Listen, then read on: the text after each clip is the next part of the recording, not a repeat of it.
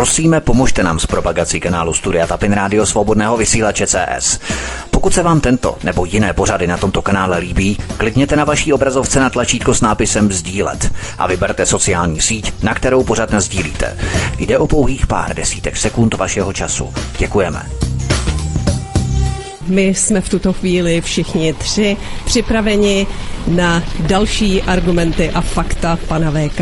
Hezký večer, vítám pana VK, vítám Vítka Stapin Rádia a je to na nich. Vítku, je to tvoje.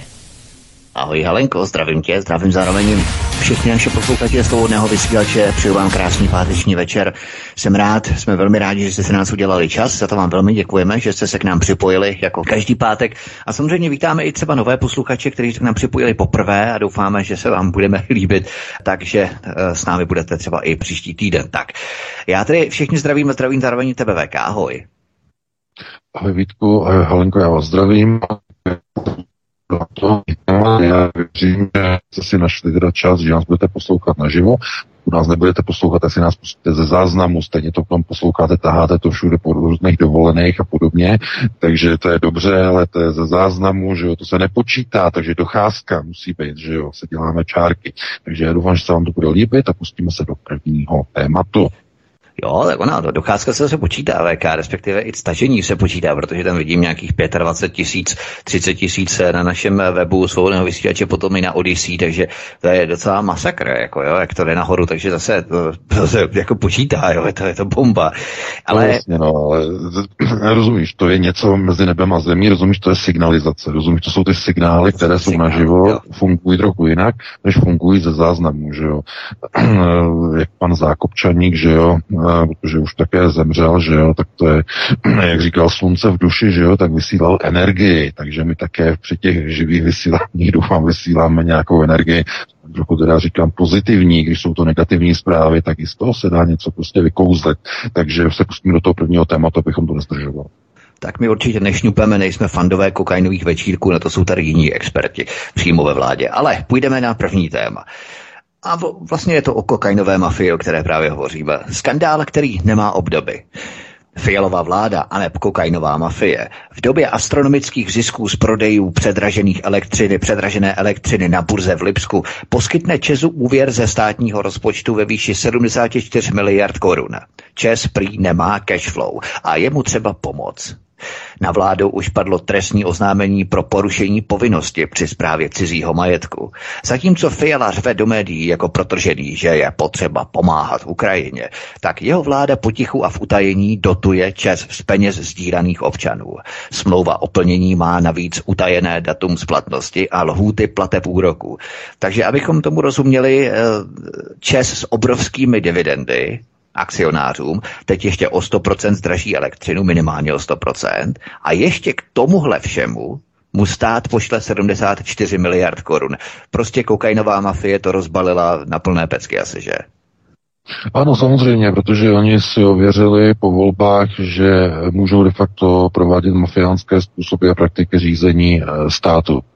Eh, podívejte se, eh, všude v jiné civilizované zemi tedy teď eh, odkazuji tedy na kauzu dozimetr, eh, na korupci, eh, že jedné z vládních stran, hnutí stan, tak by to vedlo okamžitě k minimálně k odvolání všech členů odchodu té koaliční strany z vládní koalice minimálně. A to spíš e, by bylo opravdu v, ně, v nějaké zemi, kde se na to moc jako nedbá, na nějakou politickou morálku, protože všude jinde by skončila celá vláda. Protože už jednou se to stalo. Kvůli obyčejné prach z prosté kabelce nějakým dárkům, že pro přítelkyni dnes již manželku bývalého premiéra ODS Petra Nečase, e, kvůli tomu padla v roce 2013 v České republice vláda že padlo. Kvůli blbé, hloupé nějaké eh, kabelce, kvůli tomu, že v rámci žárlivých scén tam, e, že jeho přítelkyně tam zaúkolovala nějakého kamaráda, e, aby prostě sledoval, jestli jeho manželka nějakým způsobem, e, prostě tu kauzu všichni znáte, že jak to tam probíhalo, to znamená média to všechno probírala nahoru dolů a kvůli tomu padla vláda. A to, obyčejná žárlivost. Tam nebyla žádná korupce, že obyčejná žádlivost. To znamená, ano, nepatří to do vysoké politiky, jistě, nebo se shodneme, ale byla tam z toho vyvozená ze strany Petra Nečase politická odpovědnost a on odstoupil, padla vláda, byly potom předčasné volby. Uběhlo devět let a tohleto už se v ODS zjevně nenosí. Politická odpovědnost. Na rozdíl od Petra Nečase se Petr Fiala drží svého koryta, zuby nechty, tváří se, že nikdy žádná kauza není a rozdává úsměvy s tím, že neustále křičí jako protržený, že třeba pomáhat Ukrajině. Zatímco, zatímco v České republice se schyluje ke katastrofě. Naprosté, můžeme mluvit o ekonomické, eh, sociálně bezpečnostní katastrofě, která zatím jenom odtikává která ještě neexplodovala. Ceny elektřiny a plynu, ale mluvme a bavme se hlavně tedy o té elektřině, protože tu elektřinu na od toho plynu si Česká republika umí vyrobit dostatečně. Té elektřiny si umí opravdu hodně vyrobit. Díky jaderným elektrárnám a díky těm uhelným, protože Česká republika stále má obrovské velké zásoby uhlí, nejenom hnědého, ale i hlavně černého, dokonce i toho nejvzácnějšího černého uhlíže, antracitu. Takže tohle to všechno eh, Česká republika má. Takže si může elektrickou energii vyrábět ve svých jaderných a eh, tepelných elektrárnách. A k čemu dochází? Ze 27 zemí Evropské unie má Česká republika naprosto jednoznačně suverénně a bezkonkurenčně největší, nejvyšší ceny energií, elektřiny pro své vlastní domácnosti. Přitom Česká republika je jedním z největších exportérů elektřiny v celé Evropě. Vyváží sem do Německa, vyváží do Polska, vyváží do Bulharska, do vzdáleného Rumunska, vyváží na Balkán elektřinu, vyváží do Velké Británie dokonce. Takže co, co to znamená? Co to znamená? No, že ČES je jedním z největších evropských producentů elektrické energie a je to státní, respektive majoritně polostátní společnost. Firma, která eh, by měla tedy eh, dodávat vlastním občanům ten benefit, že když jde o státní, respektive polostátní podnik, takže v době energetické krize právě elektřina a jakožto tedy jeden z hlavních energetických nástrojů a produktů, bude sanovat nedostatečnost v zásobení jinými energiemi, jako je třeba právě ten plyn. Bylo by to řešení, že aspoň teda nějaké překlenovací, že by se teda místo toho plynu jelo na elektřinu. Ale jak by se mohlo pro boha jet na elektřinu, když v České republice probíhá to, že státní podnik polostátní podnik, který má 70% podíl a který vyrábí elektřinu za, z jádra za 45 haléřů a z uhlí za 25 haléřů, prodává přes Lipskou burzu elektřinu dodavatelům té elektřiny zpátky do České republiky za ceny, které se pohybují e, u koncového spotřebitele, tedy včetně nějaké toho, nějakého toho DPH a podobně, na 14 korun. E, tam máte článek, tam to máte přepočítané, kolik je to 3100, respektive 5000, tuším 700% marže.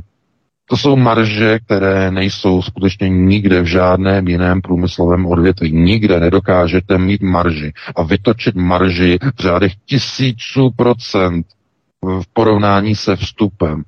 Ani když těžíte eh, ty kryptoměnové, e, takový ty, takový ty blbosti okolo těch kryptoměn, že jo, všechny ty bitcoiny a další, tak e, tam nevyděláte, tam nemáte takovou marži, protože tam spotřebujete spoustu, že jo, nákladů na, na, na to zařízení, ty technologie, ty servery a hlavně tu elektřinu, která to pohání, že jo, a nedokážete tam vytočit takovou marži v takových procentech, jako dokáže ČES na elektřině z, z jádra a z uhlí na vlastních českých občanech na vlastních českých domácnostech. To je vlastně zrada. To není omyl, to je vlastně zrada.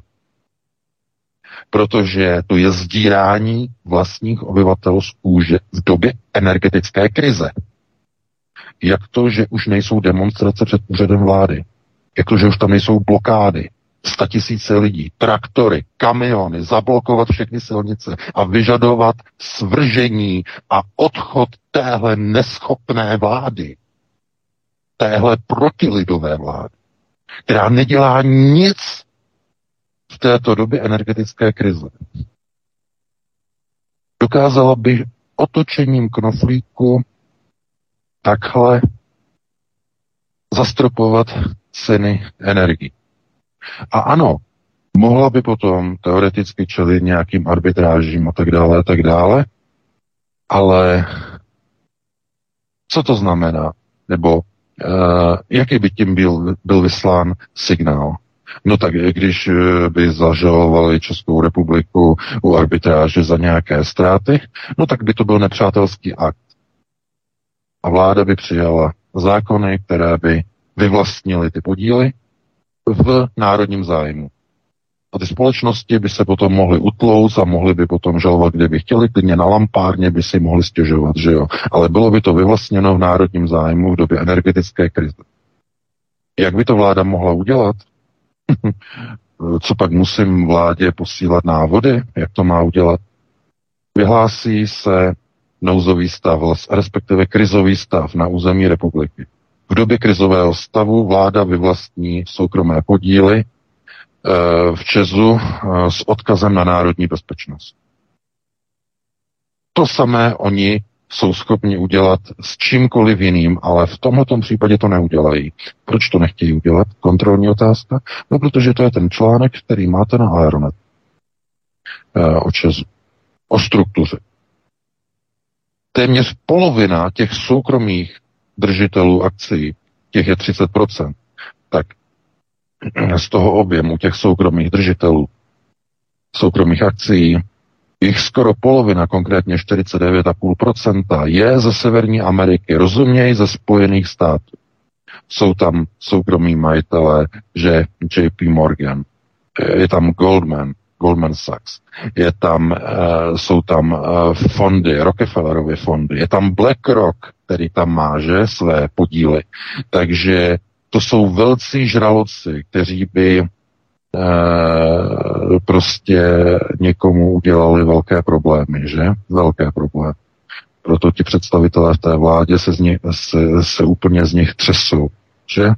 No, protože jim by se něco mohlo stát, že mohli by vypadnout z okna ze 67. patra, že až by byli někde e, na nějakém fóru, někde nehoda, že jo, by uklouzli a vypadli by z okna. Toho oni se bojí. To znamená, oni drží hubu a krok. Tyto politici. A e, samozřejmě, že to končí tím, že občané to všechno budou platit. Zdírání z kůže. Že? Zdírání.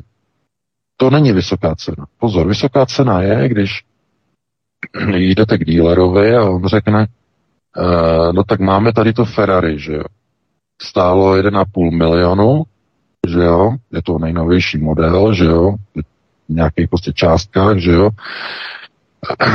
Všechno je to pozlacený tam, že jo, takže to je prostě vysoká pálka, ale už to není za 1,5 milionu, je to za 2 miliony a e, řeknete, no tak to je opravdu té drahý, no, ceny šly nahoru, ale rozumíte, to není ve smyslu toho, že něco je předraženého, že když něco máte auto třeba za 200 tisíc eur a e, tím, že ho pozlatíte, tak najednou to auto je za milion nebo za milion a půl, tak mu jako předáte nějakou hodnotu.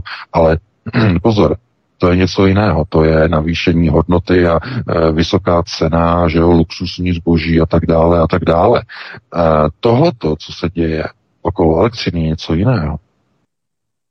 To je sdírání z kůže z titulu státní, respektive polostátní společnosti, která má v první řadě sledovat všeobecný národní zájem obyvatelstva. Od toho slouží státní podniky.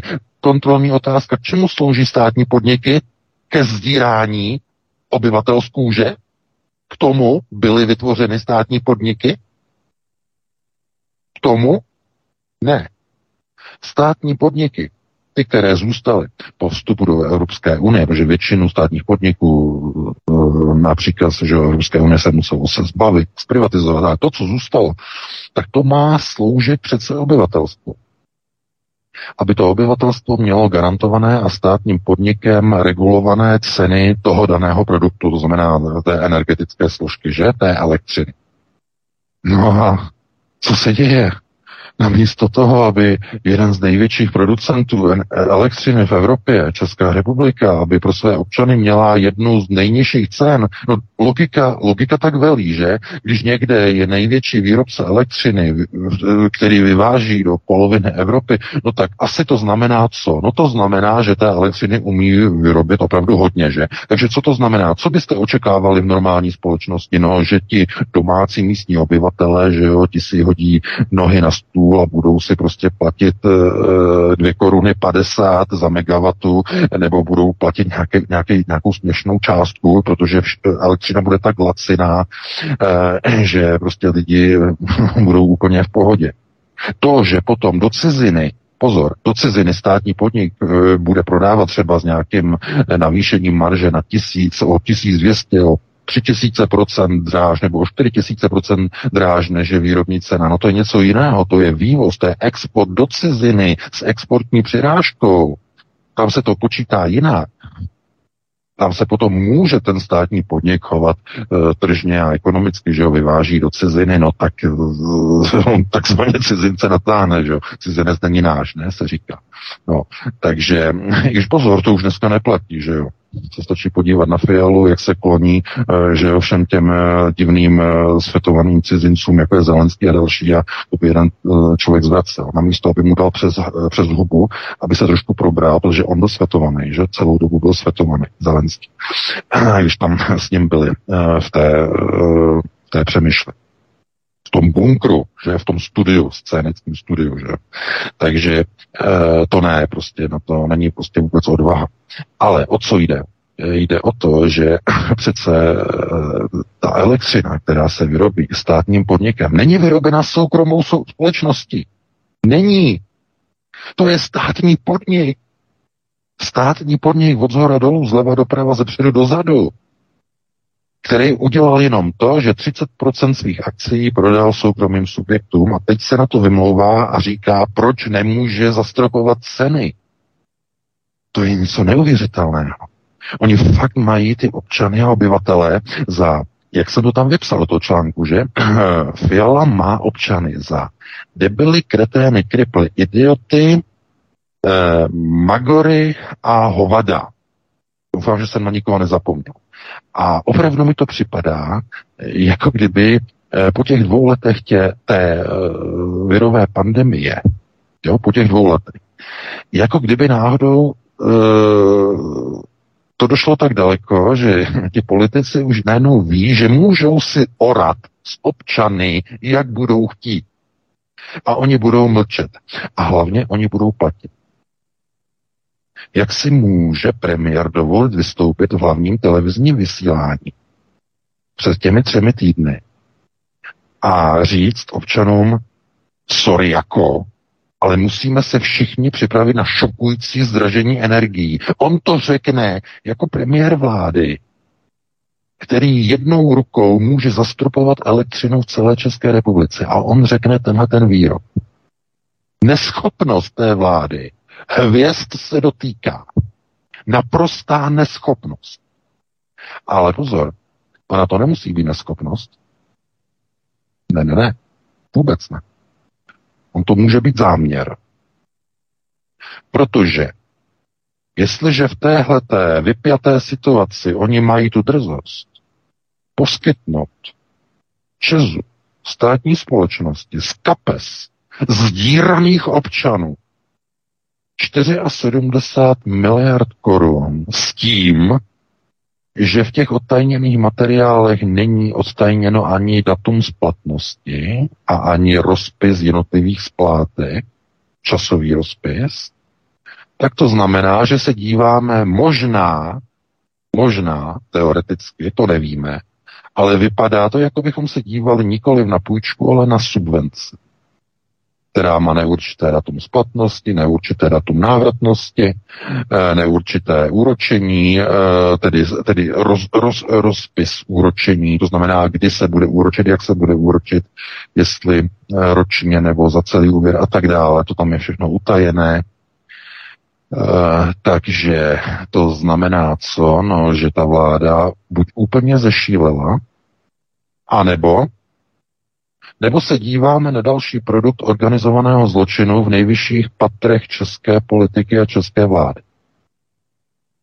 Protože je-li možné, že premiér toleruje korupci a korupčního partnera, aby pokračoval dál ve vládě, je možné, že ta chobotnice, ta chapadla té chobotnice, toho organizovaného zločinu, si momentálně sáhly i trochu dál, než jenom dopravní podnik. Kdo může garantovat, tohle je otázka řečnická, kdo může garantovat, že tahle korupcí prolezlá vláda Petra Fialy si právě nechce odklonit 74 miliard skrze e, repatriaci peněz skrze ČES. Kdo to může garantovat? To je bezpečnostní riziko. Jak můžete věřit vládě, která ochraňuje a toleruje další pokračování politické eh, angažovanosti eh, stranického koaličního partnera, který je zmítán korupční kauzou. kauzou. Jak je to možné? Jak je možné mít v to důvěru? Kápete? Co se říká? S jídlem roste chuť. Takže jestliže je úplně normální, že v korupčním prostředí e, se jako nic neděje, jedeme dál, že jo, v rámci koalice pomáháme Ukrajině, nevšímejte si našich problémů, korupční ne, ne, ne, dívejte se hlavně na Ukrajinu, musíme Ukrajině pomáhat tak dále. Tak v tomhletom prostředí najednou se ukazuje, že někdo prostě posune státnímu podniku v době nejvyš, nejvyšších a největších zisků z prodejů elektřiny, pošle ještě půjčku 470 miliard s tím, že není jasné, kdy ta půjčka bude splacena a jaké má rozčlenění úrokových pladeb. Proto e, paní advokátka paní eh, Jana eh, Cvrtek eh, Hamplová podala to trestní oznámení, tam to máte v tom článku, máte ty fotografie těch skenů toho podání a tak dále, ale samozřejmě, že lidé říkají, že tomu nevěří, že to bude mít nějaký vliv, že se tím někdo bude zabývat. No ty, to, jako, to je normální, že to se neočekává, že se v tom něco začne prostě dělat, protože tohle pouze ukazuje na to, že když se dostane k moci prostě nějaká skupina lidí, která si ověří, eh, že reakce veřejnosti vůči uh, korupci, vůči problémům, které se týkají zneužívání pravomoci veřejného činitele, zneužívání e, pravomocí stýkajících se zprávy svěřeného majetku a dalších. E, že není žádná e, vazba od obyvatelstva. Obyvatelstvu je to jedno, obyvatelstvo na sobě nechá dříví štípat a z toho důvodu si ověřili, že mohou dělat cokoliv. Naprosto cokoliv. Takže nikde jinde. Tohle opravdu je možné jenom v Česku. Nikde jinde tohle není možné. Možná, že na Slovensku taky, ale já věřím, že nikde jinde tohle by neprošlo. Ve chvíli, kdy lidé se dívají na faktury za elektřinu jako Eh, jako kdyby přilítlo prostě UFO a dívají se na ty house numera, která tam naskakují stonásobně o 150%, že jo, a, a, a takhle je to navýšené a o 100%, o 200%, že jo, a ty faktury a tak dále a tak dále. To znamená, za kolik se bude prostě prodávat příští rok, že jo, elektřina a tak dále a tak dále. A oni se na to dívají a teď najednou politici řeknou, že v téhleté době, kdy jsou takové extrémní zisky energetických společností, které mají tak obrovské tržby, tak v této chvíli státní podnik, který by měl za lacino, za malé peníze dodávat obyvatelům, tak eh, nejenom, že je z kůže, ale ještě dostane navíc skrze státní rozpočet, rovná se od občanů, dalších 74 miliard se splatností úvěru Bůh ví kdy, protože i to je v tom dokumentu utajené. No a tohleto, dámy a pánové, to už, eh, to už nemůžeme mluvit jenom o zhůvěřilosti, to už nemůžeme mluvit pouze o tom, že eh, já na bráchu, brácha na mě, že takové to posunování v politice, různé politické zakázky. Ne, ne, ne. Tohle to už opravdu, opravdu velmi vážně zavání organizovaným zločinem. Celé jednoznačně.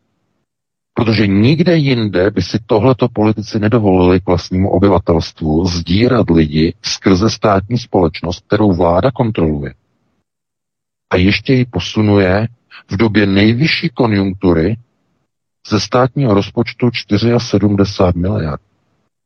Ve zdravé společnosti by se tady tou kauzou okamžitě už zabývaly útvary pro boj s organizovaným zločinem, okamžitě by na to skočil generální prokurátor a okamžitě by celá vláda byla prošetřována.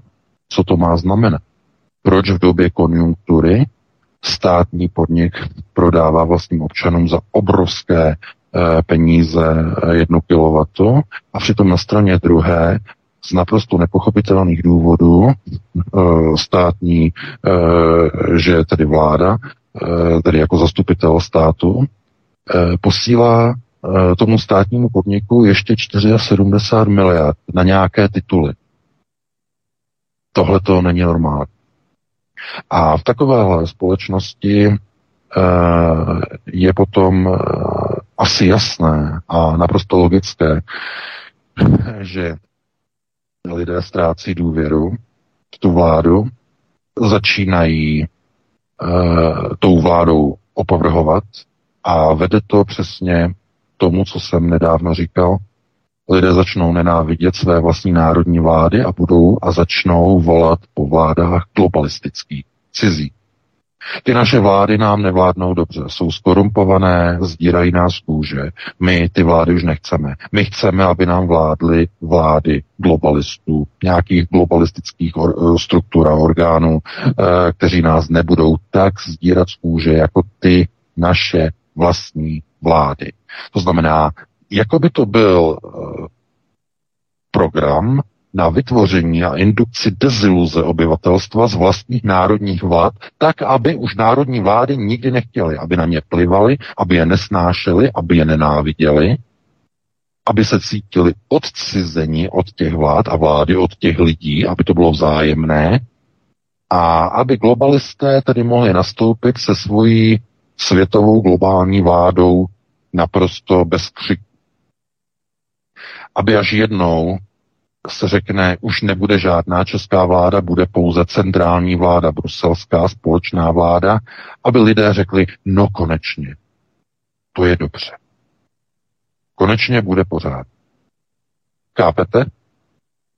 Takže pozor, nemusí jít o šlendrián, nemusí jít o naprostou neschopnost ze strany té vlády, ale může to být proces proces na indukci naprosté nenávisti ze strany obyvatelstva k vládě a obráceně e, z vlády k obyvatelstvu. To konec konců vidíte v posledních měsících, kdy vláda jakoby byla úplně cizácká, pomáhá e, svetovanému Zelenskému, nacistům na Ukrajině, ale vlastním občanům nepomůže. Ne, ne, ne, není dovoleno. Pomáhá jenom cizincům. cizinců aby Ukrajinci tady, aby Ukrajinci tamhle, uh, ukrajinské uh, překlady všech nápisů, všude ukrajinské vlaječky, úřady mají nařízené ukrajinské vlaječky, že jo, Fiala nakázal. To znamená, to je neuvěřitelné, eh, jakým způsobem je odváděna pozornost, že o těch hlavních procesů vnitřního řízení, to znamená, aby vláda se starala o vlastní obyvatelstvo a ne o cizí obyvatelstvo a ne o cizí záležitosti. Co to je? Takže mm, nemyslete si, když eh, oni zahájili operaci do Zemetr, tak oni tam určitě mají i další, další možné adepty. No, jsem o tom přesvědčený, že oni určitě sledují, ale znovu je třeba říct, že proces Kissingerizace, který vlastně probíhá teď v všech evropských zemích, konec konců možná se zaregistrovali, že včera další velký pohlavár evropské politiky, že Mario Draghi, že oznámil, že podává demisi to znamená, kácí se židle pod Šolcem, eh, kácí se židle pod Macronem, kácí se židle pod Dragim, eh, pod že jo, korupční kauza české vlády. To je všude, prostě probíhají tyhle ty jakoby um, restrukturalizační mechanismy, to znamená snaha uh, odstraňovat staré kádry a přidá, přivádět tam uh, kádry nové. To znamená, z tohoto pohledu uh, je třeba se na to dívat i s odstupem, že může jít o řízený proces ze zahraničí cílem destrukce národních procesů řízení. Destrukce. A e, možná to vůbec ani není překvapivé v době, kdy Česká republika má předsednictví e, Evropské rady, to znamená, jakoby předsedá celé Evropské unii. E, může to být snaha opakování některých procesů, které byly v minulosti, to znamená změny politických tezí, které jsou nastaveny na úrovni národních států, formou destrukce eh, vnitřního souručenství mezi vládou a lidem tak, aby to bylo zjevné a aby to doslova řvalo do očí. To znamená něco, co nelze přehlédnout. A tohleto je příliš okaté. Jestliže v této chvíli, kdy lidé e, mají hlavy v rukách a jsou úplně zoufalí a nevědí, jak budou platit ty faktory za elektřinu, tak v této chvíli, když vláda ještě posune tomu Česu 74 miliard ze státního rozpočtu, zdůrazňuji, z kapes občanů, tak to už vypadá dokonce na provokaci. Provokaci na rozčílení těch lidí, Eh, protože je to už příliš okaté. To znamená, tady to není úplně tak jisté, jestli se jedná uh, opravdu jenom o takovou tu své volnost, že už je to v rámci tedy organizovaného zločinu eh, do takové míry prostoupené, že jim je to úplně jedno, jestli se o tom bude mluvit nebo nebude, a nebo je to v součást nějaké Eh, řízené provokace s tím, aby eh, tedy došlo k jakému si odcizení té společnosti od té vlády, protože eh, takovéhle signály, které jsou od té vlády vysílány, jenom ukazují na takovou tu zásadní důležitou věc, že opravdu ty procesy řízení, to znamená nasunování nového světového řádu, jsou opravdu velice daleko.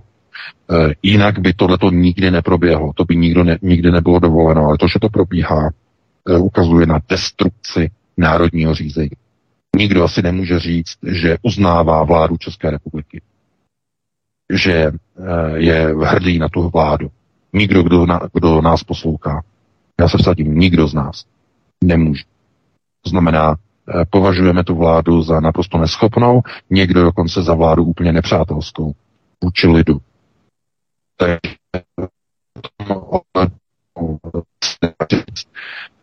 že eh, v politických procesech řízení eh, už se nacházíme v pozici, že jsme svědky mohutných provokací proti obyvatelstvu eh, a to je jenom otázka, jaké události nám přinesou dny a týdny následující, protože procesy řízení se samozřejmě mohutně urychlují. Takže já bych tady to uzavřel. Eh, Vítku, dáme si jednu písničku, nějakou kratší, Helenka tam najde, nějakou pěknou a potom bychom se pustili do dalšího tématu. Já bych možná VK v rámci té písničky tak to překlenul nějakým tím mým promem, tak dáme dvě, tři minutky, tak to zvládneme bez písničky a potom půjdeme na další téma, takže potom se ozvi, až přijdeš, klidně mě přeruš, abych jenom věděl, že tady jsi. A já bych jenom pozval vás, milí posluchači, na příští týden na okénko historie, ale které má samozřejmě velký přesah do současnosti, protože všechno, o čem se tady bavíme, má hluboké historické kořeny. Příští týden v pondělí o 19 hodin budu vysílat pořad o největších krádežích německých patentů po druhé světové válce Američany. To je naprosto osobité a neuvěřitelně fascinující téma, protože hned za americkou armádou v druhé vlně, těsně za nimi, hned po druhé světové válce, tak eh, kráčeli uh, američtí patentoví úředníci a samozřejmě i další úředníci, kteří Eh, v podstatě schrabovali veškeré dokumentace, veškeré archivní materiály v Německu, eh, které si vybudovalo velmi zásadní postupové eh, patenty a patenty, různé postupové mechanismy na různé vylepšení, různá vylepšení a tak dále. Prostě veškeré německé patenty, které Německo mělo během a před druhou světovou válkou, tak američané naprosto vyrabovali, vytrancovali. Je to něco neskutečného. Jsou to samozřejmě zdrojovaná validní data, protože o tom byly napsané knížky, já jsem si přeložil, nebo přeložil jsem některé pasáže, ze kterých čerpám právě v rámci knížek, které o tom byly eh, napsané a které o tom pojednávají. V podstatě je to eh, jaksi hluboký závěr operace Paperclip. Operace Paperclip je totiž velmi splošťovaná na nějakého eh, Wernera von Brauna a vesmírný americký program, americký vesmírný program, který američané dostal do vesmíru a tak dále a další věci, několik vědců nebo několik stovek vědců, kteří byli potom rozdělení v rámci paperclipu do Sovětského svazu, do Ameriky a tak dále.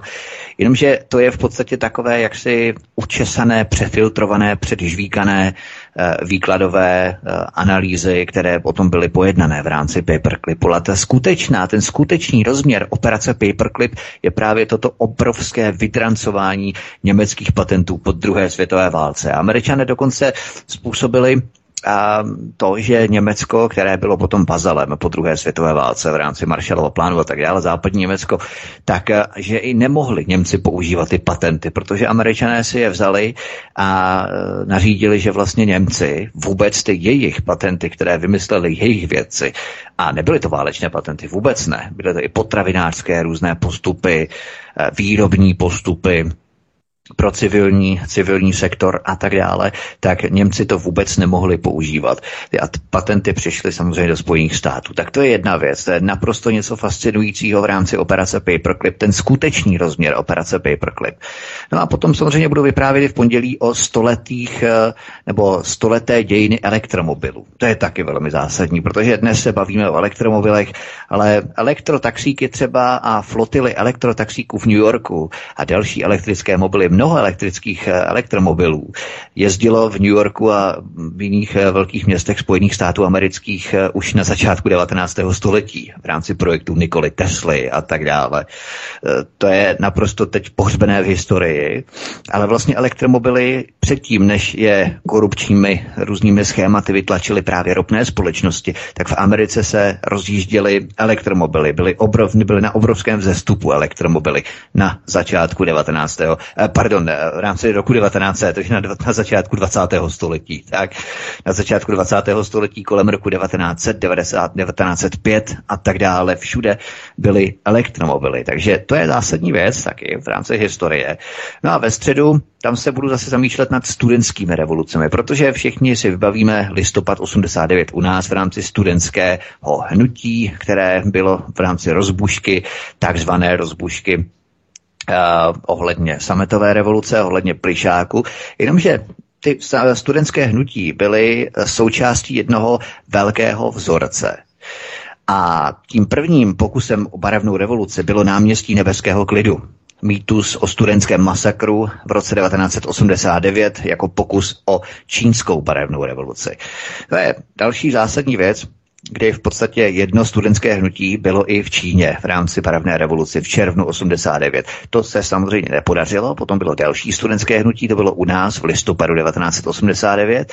No a potom následovaly další studentská hnutí. Následovala studentská hnutí v Srbsku, na Ukrajině, v, v Gruzii, a tak dále. Těch studentských hnutí bylo moc a měli jeden společný svorník a ten svorník bylo samozřejmě americké, eh, řekněme, eh, americké zacílení a američané, kteří vymýšleli a kteří dávali dohromady to schéma v rámci uh, studentských hnutí, které potom uh, v různých částech Evropy probíhaly na konci 80. na začátku 90. let, během 90. let a tak dále. To znamená, že studentská hnutí, v podstatě to můžeme pozorovat i dodnes, hrají velmi významnou roli při svrhávání vlád a tak dále. VK, perfektně to vyšlo, už seš tady, takže můžeme na další téma, že?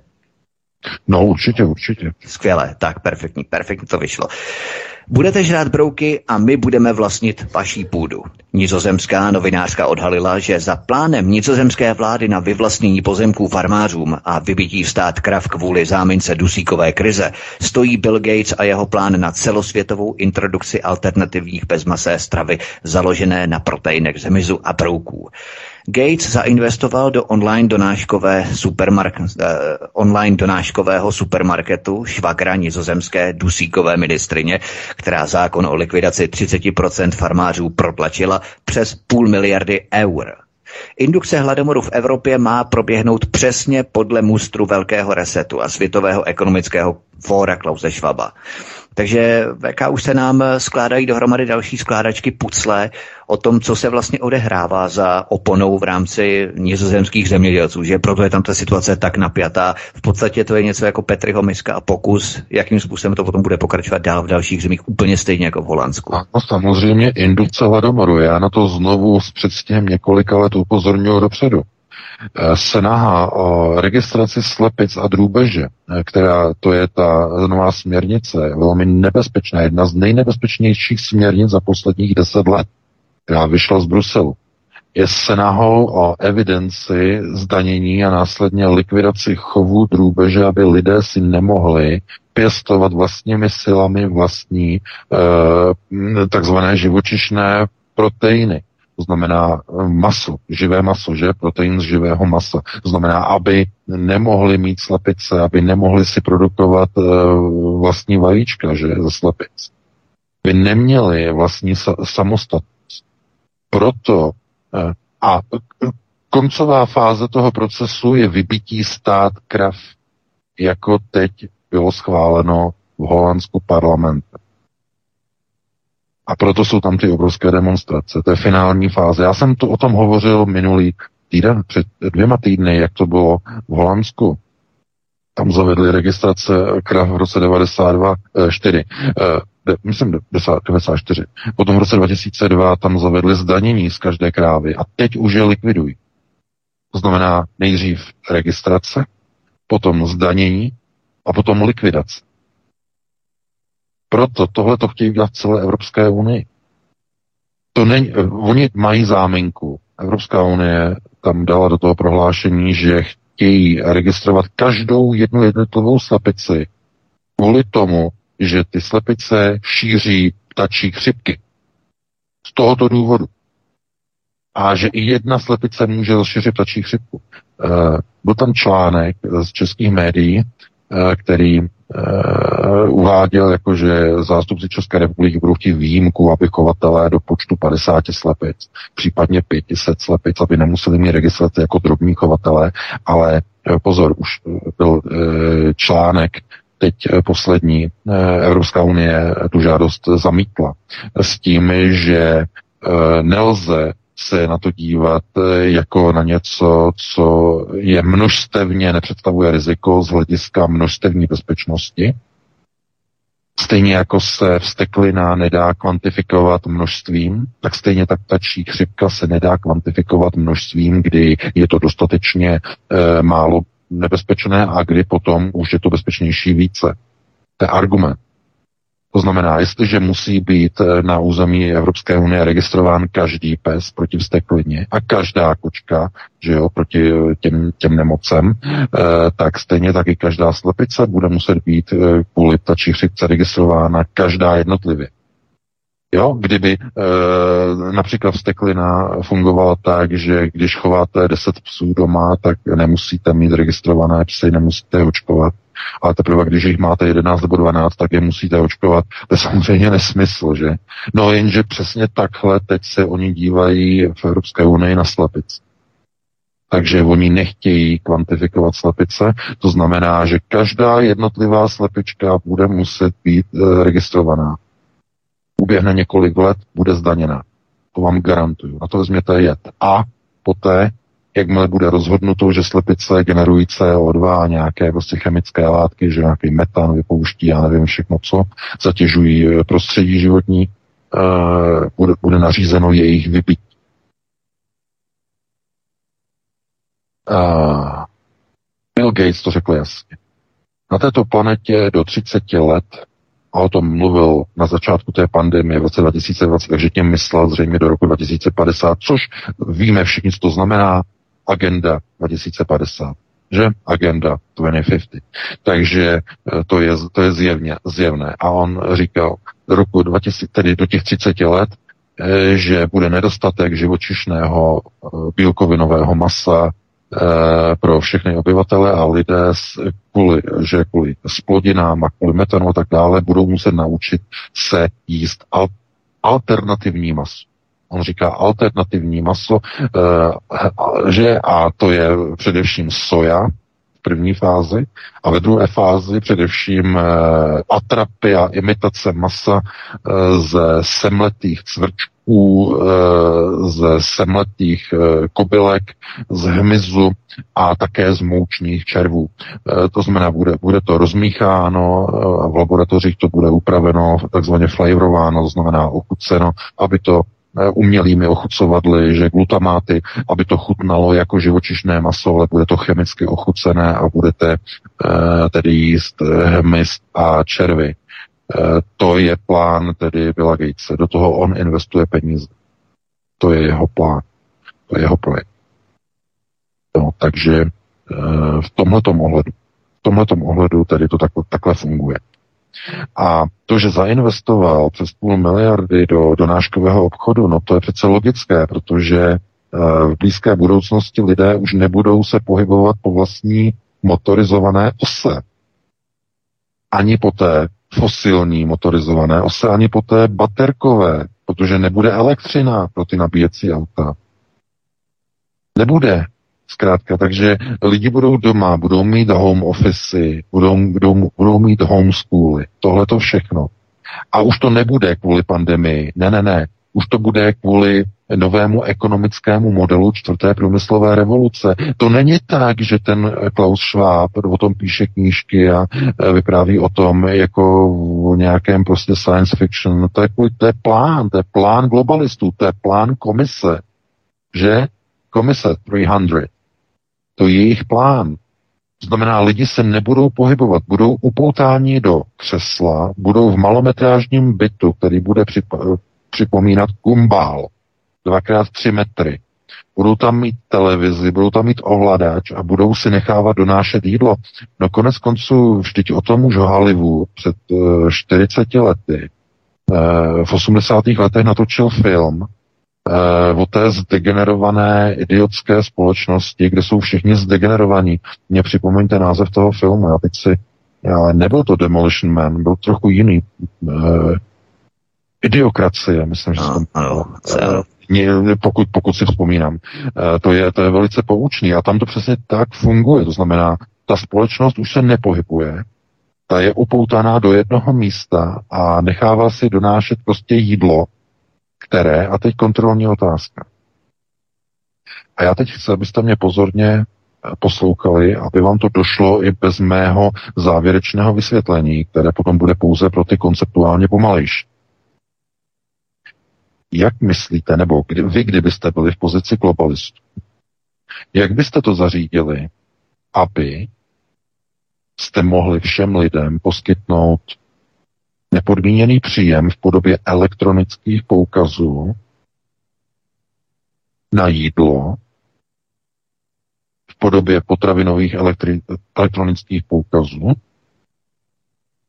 tak, aby platila a vycházela ekonomická rovnice, která říká, že všechno a všechny náklady, které jsou na vstupu jakéhokoliv produktu nebo služby, aby rovnice byla zachována, její hodnota a cena na výstupu musí být stejná nebo vyšší. Jak byste to udělali? Je možné zavést a zahájit nepodmíněný příjem digitální společnost s normálním typem současných vysoce energeticky a produktově na vstupech náročných potravinách. Už vám to dochází? Ale když se budou vyrábět masa v uvozovkách, kotlety v uvozovkách, stejky v uvozovkách z hmyzu, kterého je pořád dost a nestojí vůbec nic, z červů, tak ekonomická rovnice, jakkoliv to zní neuvěřitelně, bude zachována, bude platit. Výroba bude tak nízká, že tím nakrmí všechno obyvatelstvo naproti potravinovým elektronickým poukazům, které budou součástí nepodmíněných příjmů. A máte odpověď na to, jak to globalisté chtějí ekonomicky zařídit. Takže ano, všichni budou mít jídlo, ale to jídlo si dejte do velkých uvozovek. To je ten skutečný plán. Z tohoto důvodu. Není možné zařídit a vytvořit takzvanou vyváženou, vybalancovanou a oni říkají equal society, to znamená, kde jsou si všichni rovni, bez toho, aby výrobní vstup na začátku dokázali takovou e, rovnou a rovnostářskou společnost ekonomicky ukočírovat. Musíte tedy mít na vstupech tak nízké náklady na výrobu potravin, že to bude ekonomicky vycházet a to je možné provést pouze s tam e, nebo s takovými vstup, vstupními surovinami, kterých je všude tolik a dost, že mají tak nízkou hodnotu a cenu, protože hmyz je všude naprosto všude, nevyžaduje naprosto žádné, e, žádné, žádné úsilí. Hmyz, hmyz červy. To znamená mrtvá zvířata, jejich e, mršiny, že jo, pěstování červů v mršinách, pěstování červů v mrtvých tělech lidí. E, následně se budou extrahovat, extraktovat, budou se upravovat a budou se prodávat jako jídlo. Upravené, chemicky upravené, flavorované, ochucené a tak dále. Já vím, že to je naprosto nechutné, ale to je přesně ono. Z tohoto důvodu. Nebo si myslíte, že to zastavování pohybu obyvatelstva je bezúčelné? Víte, jak málo energie budete mít e, z brouku a z hmyzu na nepodmíněném příjmu? E, něco, co vám dá sice Eh, buněčnou energii, ale nikoliv už svalovou energii.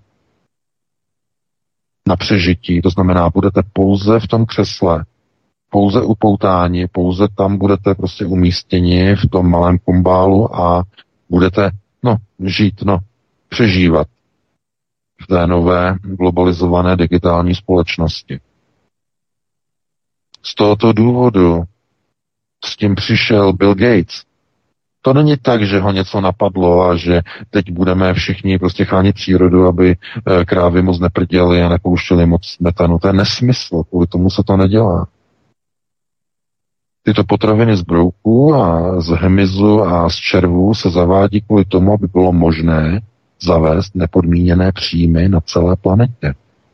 To je ten hlavní úkol, aby ekonomická rovnice vycházela. Protože za současných nákladů na výrobu běžného živočišného masa jsou obrovské, jsou enormní. Nebyly by peníze a prostředky na to, aby se všem lidem mohlo dávat takto energeticky a vstupově náročné jídlo e, za nějaký nepodmíněný příjem. To by ekonomicky nevycházelo. Že z tohoto důvodu. No a, a když se nad tím zamyslíte, tak to v takové společnosti asi byste žít nechtěli, no ale eh, všechno to k tomu směřuje samozřejmě, eh, protože už dneska lidé jí věci, o které by si kolo neopřeli. Chemické látky, ropa, oleje, mazut.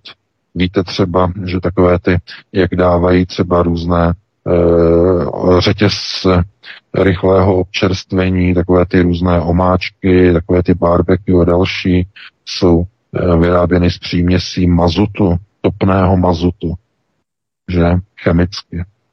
To je to má hodně společného, nebo s takovou tou nějakou přírodou má hodně málo, nebo jako hodně, takže že to je jako z ropy vyrobené. Stejně tak žvíkačky jsou vyrobené z ropy, že jsou vyrobeny z mazutu, z mazutových součástí uh, umělá sladidla, že jo, aspartam, acesulfam, uh, se vyrábějí z ropy. Uh, uh, fruktózo-glukózový syrup se vyrábí na základě ropného substrátu, že? Ten máte, podívejte se na fruktózo-glukózový syrup, jak ho máte ve všech limonádách oslazených a podobných různých. Všechno se vyrábí z ropy, z ropných produktů. No a potom se lidi diví, že mají alergie na první poslední. Malé dítě, že jo, v pěti letech mu eh, diagnostikují, diagnostikují první alergii, potom druhou, třetí, čtvrtou, pátou. No to není divu, když do sebe cpe e, součásti e, ropných produktů. Takže e, někdo řekne, dobře, tak e, zvykli si lidi na ropné produkty, zvyknou si i na hmyz. No a ten hmyz to je zase epizoda sama pro sebe, protože jak to řekne, ten hmyz není špatný, že je to pražený a tohleto, a když to bude ještě upravený, tak aby to nebylo poznat, to přece nevadí. Tam ten problém je někde jinde. Ten uh, problém eh, je v tom, že uh, ty proteiny z toho hmyzu dají uh, energii buňkám, to znamená buněčnou energii, ale nikoli už svalovou. K tomu potřebujete totiž uh, některé součásti tkání a tkanin, eh, tedy, tedy z, těch, z toho jídla, kterého jíte, z toho živočišného masa, jednotlivé enzymy, které tam jsou, které prostě z těch brouků tam to v nich nenajdete, že jo, samozřejmě. Stejně tak hormonální záležitosti, že? To znamená to, co, eh, je, to, co se ví třeba u červeného masa, že to znamená přísuny eh, železa, přísuny, tedy podpora tvorby červených krvinek po konzumaci červeného masa eh, proti zabránění anémie, chudokrevnosti a tak dále. To bude velký problém při konzumaci Eh, potravin z hmyzu, protože tam nic takové látky nejsou. To znamená, lidé, kteří budou na eh, výrobcích z hmyzu, tak budou potřebovat eh, brát podpůrné produkty, které dodají železo, které dodají některé minerály a další v tabletkách a podobně, protože to v tom jídle zkrátka nebude, v tom hmyzu to není. Takže v, tom, v těchto těch ohledech je třeba se na to dívat tak, že Eh, to, čeho jsme momentálně svědky, je součást plánu nasunování tedy nového společenského řádu eh, čtvrté průmyslové revoluce. Její součástí samozřejmě bude digitální ekonomika a nepodmíněné příjmy. A ty nepodmíněné příjmy opravdu je třeba se na to dívat jako na elektronický stimul. Elektronický. To nebude vypláceno, nevěřím ani náhodou, ani omylem, to nebude vypláceno už v hotovosti. To bude všechno elektronicky, na elektronický kredit. To znamená, eh, eh, dostane, půjdete do obchodu a koupíte si eh, prostě balení, já nevím, 20 kuřecích stehen, které ale budou, budou samozřejmě z hmyzu. Že z hmyzu. Bude to vypadat jako kuřecí, ale bude to z hmyzu vyrobené. Řetězce to vyrobí takovým způsobem, že náklady budou dotované a subvencované, že v rámci přerozdělování, to znamená, ten řetězec vygeneruje zisk, a vám prodá hmyz. De facto. A vy za to zaplatíte. To znamená, ekonomická rovnice bude zachována, aniž by někdo, kdokoliv něco ztrácel na ekonomické uh, linii, to znamená na ekonomické lince, uh, bude všechno zachováno. Uh, no, Tohle to rozebíráme velice podrobně, že, ale na to nemáme čas úplně, takže se pustíme do třetího závěrečného tématu. Vítku, ty ho uvedeš. Radnice města New York poprvé od karibské krize v roce 1962 nařídila televizním stanicím vysílat video s instrukcemi pro přežití po termonukleárním úderu. Měst, eh, termonukleárním úderu na město, v podstatě přímo na město New York. To video vyvolalo ve městě povzdyžení. Radnice se ale odvolává na doporučení Pentagonu a FEMA. V Moskvě to začalo. Prezident Vladimír Putin ve čtvrtek podepsal mobilizační zákony pro průmysl a právnické osoby k podpoře proti protiteroristického úsilí RAF v zahraničí. Vyhlásí Rusko oficiálně válku Ukrajině a k čemu by to vedlo z ohledu mezinárodního práva? A dojde i k mobilizaci fyzických osob? Začněme VK nejprve tím New Yorkem, jaký to má vlastně význam, protože na americké půdě se nikdy světová válka nevedla, neodehrála s výjimkou tedy Havaje samozřejmě. Nicméně počítají američané s tím, že by se to mohlo změnit, anebo jde o, řekněme, eskalaci vyděšení američanů, aby byli náchylní a tvární ke zdražování, protože tam taky probíhá obrovské zdražování pohoných hmot i v Americe, protože kdyby došlo k jaderné výměně, tak eh, to se dotkne celé Ameriky, nejenom New Yorku, že jo? No především ta radnice to neudělala z vlastního plezíru, ale byla instruována poradci eh, guvernéra státu New York, kteří dostali informace od amerického Pentagonu a od eh, pracovníků, minimálně tedy to, co sdělil Fox News včera, od pracovníků eh, severoamerické protivzdušné obrany NORAD. Takže eh, to bylo od nich informace. Zřejmě to má nějakou souvislost s dnešním právě probíhajícím zasedáním, mimořádným zasedáním e, e, Ruské dumy, e, kde Vladimir Putin odpoledne provedl rekonstrukci vlády, e, vyházel tam šéf Rogozin Roskosmosu, byl vyraž, vyražený, vyhozený, e, přišel tam místo něho náhradník, e, někdo jiný, byla změněna i pozice na úrovni e, zástupce ministra financí, eh, tedy ve vládě, eh, to znamená změny, ekonomické změny a tak dále, ale um, není ještě jasné, co všechno dalšího během zasedání Dumy bude se řešit, co se bude schvalovat, protože americké velvyslanectví v Kijevě včera večer uveřejnilo papír, že všichni američané mají okamžitě bezpodmínečně opustit území Ukrajiny a pokud musí zůstat na Ukrajině z nějakého důvodu, tak se mají prostě ukryt. No to znamená, americké zpravodajské služby mají nějaký signál, nějaké informace, nějaká signalizace. Není, není zatím jasné, co se bude odehrávat. Ale včerejší podpis průmyslové mobilizace ruského průmyslu a ruských fyzických osob, to je, to je alarm. To je opravdu alarm číslo jedna. A to z toho důvodu, že tímhletím je, eh, to je vždycky začátek mobilizace. Nejprve se vždycky mobilizují eh, výrobní eh, a pracovní zdroje. Vždycky nejprve probíhá mobilizace právnických osob, výrobních podniků, závodů, příprava tedy v rámci mobilizace. To je vždycky první. Mobilizace fyzických osob, to znamená lidí jako takových, jako eh, že vojáků a tak dále, to přichází vždycky až ve druhé fázi, až s nějakým odstupem časovým. To není hned. Takže e, znovu, dejte si dohromady. Včerejší podpis mobilizačních průmyslových zákonů Vladimira Putina, pondělní varovací video v New Yorku před e, možným jaderným úderem a Eh, varování tedy eh, ze strany eh, americké administrativy pro americké občany na Ukrajině. A tohle to všechno jakoby zapojené dohromady s tím, jak tedy probíhá tedy najednou mimořádné zasedání ruské dumy. Představuje opravdu zase něco, co bychom mohli nazvat jakýsi posun v té speciální operaci na Ukrajině, která probíhá. A nikdo teď netuší, jak se to může v nejbližších chvílích eh, vyvinout, eh, protože pokud bychom to měli brát podle toho, jak se chovají američané, no tak by to vypadalo zřejmě na nějakou jadernou válku, to už minimálně. protože jestliže se takovéhle věci vysílají v New Yorku a jestliže uh, ambasáda v Kijevě vydává američanům výzvu, aby opustili území Ukrajiny, to opravdu to opravdu nevěští vůbec nic dobrého.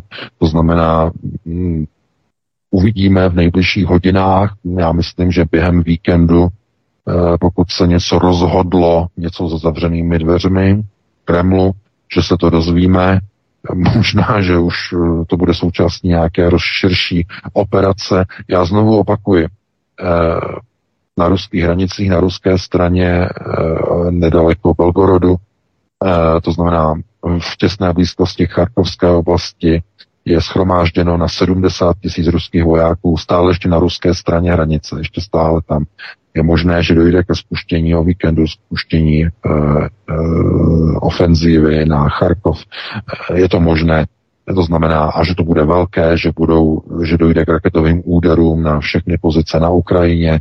Z toho důvodu můžou američané nebo americká, americké ministerstvo zahraničí teď varovat američany, aby opustili Ukrajinu, takže uvidíme, jak se to celé vyvine. V tomto ohledu tedy můžeme říkat, že eh, Evropa se dostala tedy do situace a do stavu, to je konec konců ten poslední článek, do situace, kdy, jak řekl eh, teď Viktor Orbán právě dneska, Evropa se střelila do vlastních plic, teď krvácí, nemůže chytit dech, lapá po dechu a bojuje o své přežití. Tím, že uvalila protiruské sankce, které se obrátily proti Evropě, je to sebevražda Evropské unie.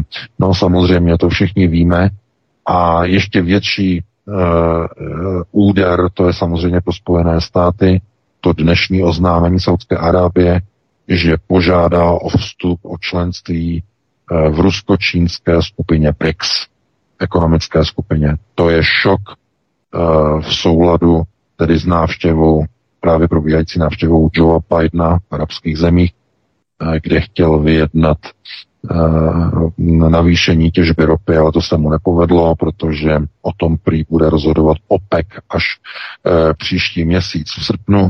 Takže v tomto ohledu tedy se mění politická struktura světa, pokud skutečně k tomu dojde a Saudská Arábie se stane členem BRICSu, bude to znamenat konec petrodolaru, protože BRICS součástí podmínek skupiny BRICS je obchodování s veškerými surovin, surovinami v rámci koše měn. To znamená, Saudská Arábie jako člen BRICS už by nemohla provozovat petrodolar, už by nemohla prodávat svoji ropu do světa jenom a pouze výhradně za americký dolar. To by, to by bylo v rozporu s pravidly BRICS. To znamená, co to je? Vidíme odpis amerického impéria Pax Americana na přímém přenosu. Právě dnes. Pátek. Takže to je všechno. Máme 21.01, takže dáme si nějakou přestávku. Helenka tam e, vybere nějakou pěknou písničku, tak když si o to píšou čtenáři a posluchači, tak tam Helenko znají potom e, tu písničku z toho Donbasu, Donbas za námi. E, to, to je asi že jo, to je pěkná písnička, mimochodem velice vlastenecká, že jo, e, pro ně, pro, pro opolčence, že jo, pro ty, kteří tam pojují za, e, za zdraví a za životy, že jo, žena, dětí, to je důležité.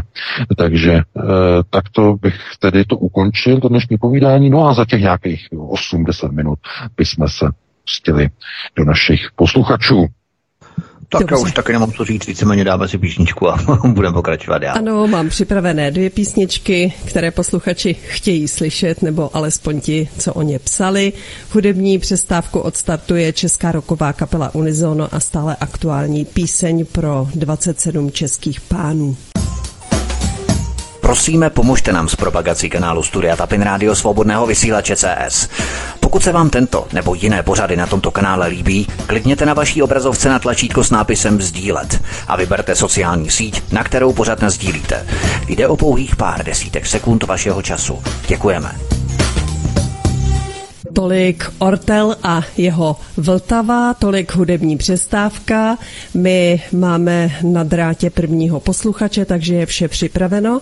Já se ptám, je tady s námi pan VK Vítek? Já jsem tady Helenko. VK? Tak VK ještě nerazil, tak eh, nevím, jak překleneme tu pauzu, jestli má cenu hrát něco dalšího, nebo jestli dorazí každou chvíli. To nevím. Tak já si myslím, že telefonní číslo je v permanenci, já na to tady no, koukám. Skvělý, VK už je Jsme tady, všichni. paráda. Ano, můžeme tedy začít. První volající, hezký večer, jste ve vysílání, můžete mluvit. Dobrý, krásný večír všem ve studiu. Jirka z Prahy, nebudu říkat odkud, některý to edituje. A jenom se zeptám, jakou vidíte šanci procentuální obnovit plynu před potok 1 do Evropy po 22. Děkuji a budu vás poslouchat. Také děkujeme. No, děkuji za dotaz. No, ta obnova, vzhledem k tomu, že to je jenom týden zbývá do toho 22. tak to nevidím nějak zrovna dvakrát růžově. Vzhledem k tomu, že asi bude třeba, aby především se zreálnila evropská politika, znamená, aby Evropská unie oznámila, že přestává dodávat zbraně na Ukrajinu. A jelikož to se nedá očekávat, že by zatím ještě, protože zatím ještě není zima, zatím ještě nemusí karkulka do sněhem zasypaného temného lesa s plynovými trubkami, kde se potuluje ruský plynový medvěd. To je obálka nového časopisu The Economist, který vyšel, že? Nebo výjde teprve. Ale e, to je, znovu, je třeba se na to dívat tak, že e, v v té, v té pozici, v jaké se nacházíme momentálně, eh, je to spíš o tom, eh, že, eh, že, že ten plyn, který se stává jakoby tím hlavním faktorem toho, jestli bude dobře nebo bude špatně, tak se stane tím hlavním lámacím kamenem nebo kamenem zlomu politických procesů v Evropě v roce 2022, protože toto je rok tří zmí. Já jsem to říkal 1. ledna, nebo nevím, kdy jsme měli první vysílání tento rok, 5. nebo kolikátého to bylo, nebo 7. 8. Uh, já jsem říkal, že toto je rok tří zmí. Zásadní změny, zásadní převraty, zásadní události, zásadní změny. Poslechněte si ten pořad. Uh, vidíte, skutečně k tomu došlo. Máme Eh, vojenskou operaci, došlo k zablokování webu, k největšímu útoku proti svobodným médiím v historii novodobé republiky a tak dále, eh, plynová krize, obrovská inflace a tak dále a tak dále. Rusko je teď v pozici, že když bude chtít, tak přiškrtí Evropskou unii pod krkem ještě více. A nevidím důvod, proč by to neudělalo protože nevychází žádný signál zatím od té chroptící e, trosky v podobě Evropské unie, která teď momentálně paradoxně předsedá a to, ne, to nemehlo, no, e, chápete, e, to je, to je, to je k popukání, naprosto k popukání. Ještě korupcí prolezlá vláda, že to znamená, která bude pomocí pirátských politiků radit občanům, eh, že eh, jste možná, já jenom odbočím s přesahem, že, s pěkným obloučkem. Eh, zaregistrovali jste pirátské poslance v poslanecké sněmovně, jak radili občanům, jak, co dělat s plynem, který bude drahý a nebude? Eh, mají si nakoupit svetry, aby jim bylo teplo. Já jsem to nepochopil. Já totiž nevím, jak oni budou chtít těma svetrama pohánět český průmysl, který funguje na plyn, na ruský plyn. Jestli budou těma svetrama chtít v těch plynových kotlích topit místo toho ruského plynu. Protože ten český průmysl, který jede na ten ruský plyn, zaměstnává 2 miliony lidí. Někdo by to těm poslancům z Pirátské strany měl vzkázat, říct, že aby vysvětlili, jak chtějí těma svetrama topit v těch plynových kotlích, aby jel průmysl, který zaměstnává 2 miliony lidí. Mě by to zajímalo. Já se totiž obávám, to je ironie samozřejmě, já se obávám, že oni mysleli ty svetry trochu jinak. Oni mysleli jenom lidi, co jsou doma kteří nechodí do práce, kteří budou doma, doma budou prostě kušovat od rána do večera, protože podniky a fabriky budou co? Kontrolní otázka. Budou zavřené. Proč? Protože nebude plyn ani pro domácnosti. To je jednoduchá matematika. Jestliže doma budete klepat kosu, budete tam mít kládu, tak to znamená, že když nebude plyn pro vás doma, No tak nebude ani pro ty podniky, protože podniky se zavírají vždycky dříve, než dojde plyn do domácností, že? Když dojde v domácnostech, to už je potom velký špatný. Takže, co to znamená? No to znamená, že ti poslanci, minimálně ti piráti, jsou úplně mimo. Úplně mimo. Oni samozřejmě jsou zkouření. Všichni. Oni kouří, samozřejmě. Teď je otázka, si kouří jenom cigarety, nebo tam mají prostě, si tam šlehnou prostě nějaké leháro, flegáro, že jo, tam mají něco zeleného, že jo, nebo tam e, případně si někde mrsknou i perníček, nebo kokšíka. To záleží na tom, jak, e, že jo, jak, jaké mají možnosti dodavatelů. Ale když dojde na lámání chleba a oni mají nějakým způsobem řešit problémy občanů, když není plyn, tak aspoň ta elektrika by byla. Je to logické. Proč? Proč kontrolní otázka? Když nepůjde plyn do plynového kotle, nebudou to radiátory, jak to vyřeší občan? Koupí si přímotop, elektrický přímotop. A ten funguje na co? Kontrolní otázka, funguje na elektřinu. A k tomu je potřeba co? Elektřina? Laciná elektřina. A k tomu je potřeba, aby Fiala zvedl zadek z, z toho křesla a aby vzal tu ruku, zmáčknul tlačítko a zastepoval ceny. Česu. Všechno, co je třeba udělat. Tohle to všechno. Nic jiného. Jenom tohleto. A to, že to neudělá, je jenom důkazem vlastně zrady. Proti lidu. Nic jiného to není. Můžete to odmlouvat. Podporovatelé pěti koalice, kteří nás poslouchají, možná z nějakých kontrolních důvodů nebo studijních důvodů, budou říkat, a ne, ne, ne, Viola to dělá dobře, dělá to dobře. Kde najdete omluvu pro chování takové vlády, která není schopná v, z pozice státního podniku, který je největším exportem, exportérem elektřiny v Evropě, dodat lacenou elektřinu vlastním občanům ze státního podniku. Jak to chcete zdůvodnit? Není proto žádné zdůvodnění, pouze výmluvy. Aby se kamarádům eh, od že jo, JP Morgan a od Goldmanu, aby se mohli posílat tučné zisky a dokonce i úvěry ve výši 74 miliard. Eh, takže, eh, abych odpověděl na tu otázku, jak se na to dívám, na ten plyn po 22. velice špatně se na to dívám velice špatně. S pramalou nadějí na to, že by se něco zlepšilo. Takže takhle bych na to reagoval, no a pustíme se do dalšího volici. Příjemný večer, máte slovo. Ano, dobrý večer, tady Milena.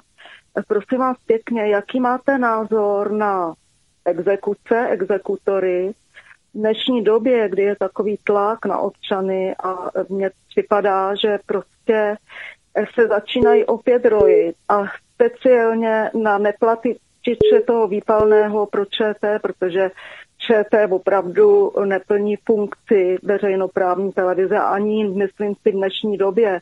V roce 2022 nepotřebujeme a obzvlášť takovou lživou. No prostě eh, drhli se na mě tři exekutoři kvůli televizi, jo, jeden Liberec, jeden, já nevím, jinýho města a tak dále a e, zablokovali mi účet, čili já nemohu platit svoje poplatky, které samozřejmě schvaluji, protože elektřinu, plyn potřebuje, ale jako oni vlastně člověka ženou do dluhu. A to je, je to mhm. taky záměr, prostě jak to chodí v Německu u vás, tam je taky taková platba povinná, i když prostě ta televize si to samozřejmě nezaslouží, ale hlavně já o tuto službu nestojím. Jo. Tohle to prostě považuji no. za nemravný. Za nemravný. Hmm. Hmm. Děkujeme.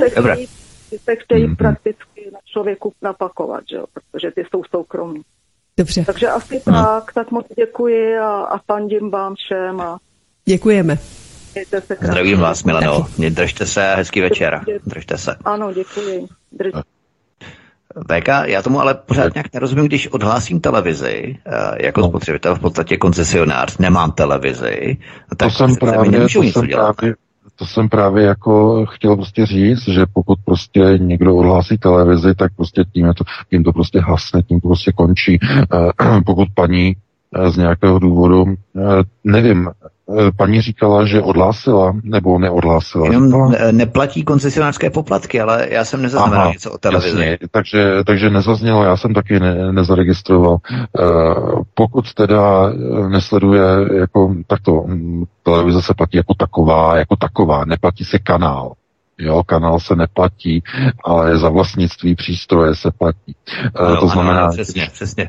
Jo, ne, neplatí se za českou televizi. Pozor, pozor, pozor. Jo, ne, ne, ne, platí se za přístroj, za přístroj příjmu.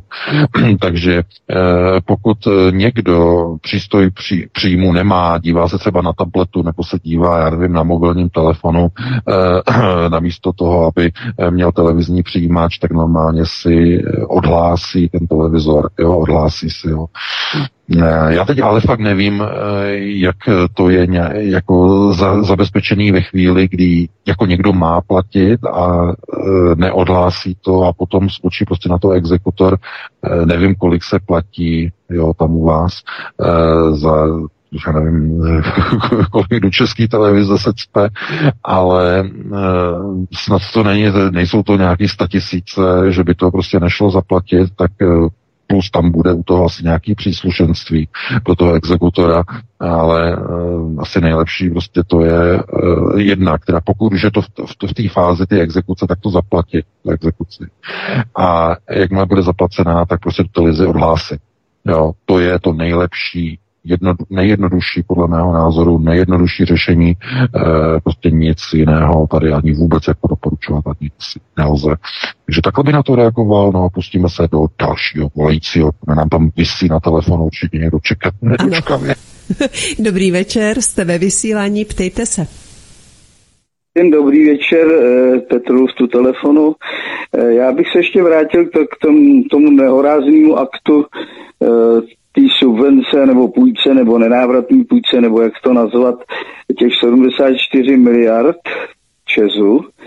A pokud tam údajně to má sloužit nějakým titulům, nebo já nevím, pokud bych si to představil tak, že eh, ten titul, jeden z nich bude to, že to bude eliminovat eh, Česu ztrátu v tom smyslu, že dá levnou energii spotřebitelům, nevím, jestli je to tak myšleno nebo není, tak pak by mi to jaksi evokovalo eh, takovou eh, myšlenku, že mi to připomíná eh, vystoupení Šimka s Grossmanem, kde se jednalo, nechci, nechci slevu zadarmo. Slevu zadarmo. Takže jestli, ano. jestli, jestli byste to komentovali, budu, budu rád, budu poslouchat. Mějte se hezky.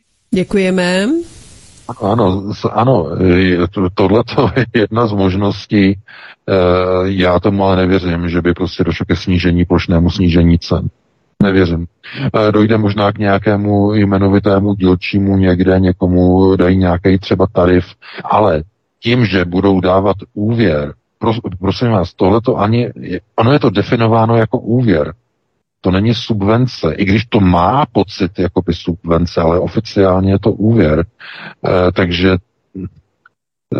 opravdu definovat, definovat e, účel těch tří, to jsou dohromady jsou to tři půjčky, třikrát jedna miliarda eur. E, co oni vlastně tím sledují, je naprosto neuvěřitelné. Ano, samozřejmě, pokud by to bylo eh, dotování nějakých eh, cen, aby byly nižší, tak samozřejmě je to, je to přesně podle Šimka Grozmana, nechci slevu zadarmo. A to z toho titulu, že akcionáři, ti soukromí, by vydělali pořád nehorázně velké peníze, akorát by ten jejich zisk nebyl generovaný z příjmu přímých prodejů té elektřiny, ale z dotací. To znamená, z, respektive z kompenzací poskytnutých e, společnosti ČES z těch 74 miliard. To znamená střel nebo prašť jako uhoď, střel jako e, podřízni, že? Úplně to samé. To znamená, e, v tom by nebyl potom žádný rozdíl. Ale tohle to mi nepřipadá jako subvence, to je skutečně jako myšleno jako nějaká zvláštní, těžce průhledná, nebo těžce, ne, naopak, těžce neprůhledná eh, půjčka s nejasným datem splatnosti, která hm, opravdu zavání něčím, co by se dalo nazvat, opravdu dalo by se nazvat prostě e, takovými rysy, obrysy organizovaného zločinu. Ve chvíli, kdy takové věci probíhají v souvislosti s vládou, ve které momentálně e, probíhá vyšetřování obrovské, masivní, rozsáhlé korupce, okolo uh, dopravního podniku takzvané kauzy dozimetr. Takže takhle bych na to reagoval, no a pustíme se do dalšího volici. Dobrý večer, můžete mluvit. Dobrý večer. Já bych se chtěl pana VK zeptat, jak se staví k tématu, eh, kdy se, kdy, pardon, kdy jsou v očkovacích vakcínách třeba pro malé děti od dvou let, nebo od dvou let, od dvou měsíců, pardon, a třeba i v monovakcíně, jako je proti tetanu, u všechny vakcíny obsahují hliník. A jestli bys tu tetanovku férově, abych řekl, aby odpověděl, nechal píchnout, a nebo kvůli tomu hliníku má takové obavy, že by třeba doporučil i třeba lidem, aby si je nenechávali napíchat. Jaký to má vliv pak na organismus, když se to dostane do krve, na nervový systém a tak dále. No, já, Dobře. já děkuji za dotaz. Děkujeme. Já, na tady, na tady, já děkuji za dotaz na tady tu otázku, už jsem jednou a mnohokrát odpovídal a odpovím na mě ještě jednou. Na to, to já vám nemůžu radit. Každý si rozhoduje sám za sebe, za své tělo naprosto integrálně, každý sám za sebe. To znamená, když někdo si chce to do sebe, tady to prostě, eh, tady tu šmakuláru natáhnout, tak ať si ji natáhne. Jo, to je, protože já přece nemůžu rozhodovat o ně, něčím těle a říkat vám, hele, ty si vezmi tohle, to, ti pomůže. A nebo říkat, hele, tohle to si neber, to ti nepomůže, to ti uškodí. To opravdu, Uh, tyhle ty otázky jsou špatně post- opravdu. Já se dokonce divím, že jako se mě na to někdo ptá z toho důvodu, že přece já musím mít naprosto jasno, uh, jestli si nějakou šmakuládu chci do sebe dát, co si udělám já jako zodpovědný člověk. No já si vyhledám informace na internetu, že? Vyhledám si je. Zjistím si, co obsahují, jaké jsou hrozby. Já sám si řeknu, no ani náhodou, v obloukem pryč okolo, okolo tady těch vakcín si řeknu a nenechám se očkovat. Někdo Eh, zase je jiný, zase ustrašený, že jo, tamhle ta umřela, že jo, tamhle tý bylo 70, ona vypadala tak dobře, ona natáhla brka, protože nebyla očkovaná, že jo, takhle tady to, že jo, tak prostě nějaká babička si tam prostě dojde a dá si prostě čtvrtou dávku, jak tady běží reklamy, že jo, v televizi, dá se čtvrtou dávku. A e, myslí si, že jí to, když tři udělali e, prostě jenom nějaký prostě opár nebo tohleto, takže čtvrtá prostě žádné další vedlejší účinky na ní mít nebude. A nemůžete prostě někomu říkat, hele, ty to děláš špatně, e, za dva roky prostě ti naroste třetí hrb, anebo e, umřeš, budeš mít, já nevím, e, problémy s játrama, s ledvinama a tak dále a tak dále. To znamená, ne, ne, ne, to si musíte všichni rozhodnout sami. Máte od nás, jako od alternativy, nebo ode mě, že jo, z rády a z svobodného vysílače, máte spoustu informací, takže z nich čerpejte a na základě těchto informací se sami rozhodujte o svých tělech. To já vám přece nemůžu říkat, e, jako co byste e, měli prostě Eh, jako dělat to, jako kdyby někdo vám prostě říkal, co máte vařit k obědu. Co se vám někdo říkat, co máte vařit k obědu, to si sami uděláte, že jo. Si to přepne zelo, nebo si tam dáte prostě, uh, že jo, tady to quattro formáži, nebo uh, prostě něco pro vegany, nějakou okurku, nebo já nevím, co oni jí. Takže to je úplně na vás. Že jo, to já vám nemůžu říkat. Takže takhle bych na to reagoval a pustíme se do dalšího volajícího. Dobrý večer, z tebe vysílání. Eh, dobrý večer, eh, pozdravujú Košice, Slovensko. Momentálne zvolené z Mehorskej chaty v hluboko slovenských horách. Eh, Vítku, má otázka bude mať minutu 36 sekúnd. Ďakujú. Pán Veka, rád by som sa opýtal. Dnes priletel Joe Biden z návštevy Izraele do Riadu, Saudskej Arábie. Svet e, žije bratobraže vojnou na východe, energetickou krízou, infláciou, ale unikajú na podstatné veci. Dnešnej otázke mi pomohol pán Veka v minulej relácii, keď povedal, že syndikát si teraz volí šéfa 300 a preto sa vráťme do Jeruzalema na Chrámovú horu. Nedávno saudsko-arabský kráľ povedal, islamský svet by sa nemal zameriavať na mešitu Al-Aqsa v Jeruzaleme. Islám má svetejšie miesta Medinu a Meku. Pán Veka, postavia Hebreji tretí židovský chrám a posadia do neho Boha tohto sveta, Antikrista, šéfa 300, ten podľa proroctva má uviesť terajší svet na oko z chaosu do nového svetového poriadku. A práve dnes po prilete Joe Bidena z Izraela do Riadu v Saudskej Arábii povolili po dlhých rokoch pristávať izraelským aerolinkám s Dávidovou hvězdou na trupe letadiel na území Arábie. Děkuji a budu poslouchat. Děkujeme. Zdravíme do Košic.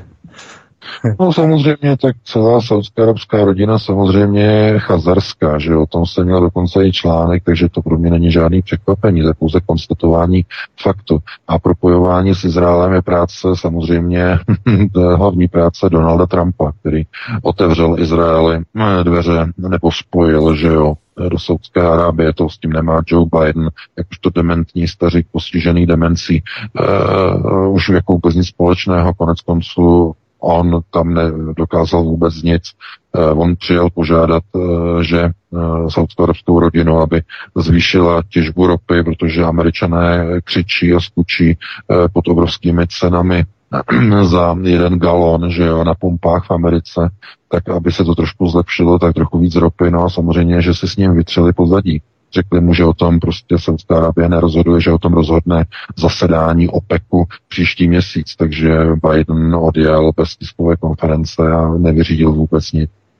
To je, eh, to je, to, to je úloha Joe Bidena, že jo? Nula, úplná nula. Ale co se týče onoho, eh, že ve chvíli, kdy bude ukotvený nový světový řád, tak eh, komise si zvolí svého světového prezidenta nebo svého císaře eh, nebo generálního manažera, to je jedno, jak ho nazvou, toho šéfa planety, jo, takhle doslova, eh, tak tam oni si dosadí nějakého kádra, který je bude reprezentovat nějakým způsobem, ale já si myslím, že ve chvíli, kdy oni by ho udělali oficiálně prezidentem nebo šéfem, nějakou hlavou kapoditu ty kapy, eh, světové globalizace, eh, tak by se tím do značné míry asi setřel ten, ten hlavní status, který oni by měli, to znamená, aby nebyli moc a příliš vidět.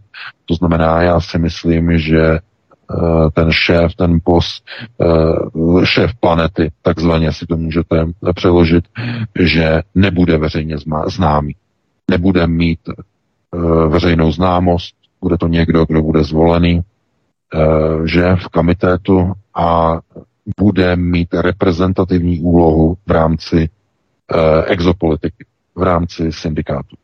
Bude mít reprezentaci planety. Z pozice majitelů, nově ukotvených majitelů tohoto planetárního nosiče.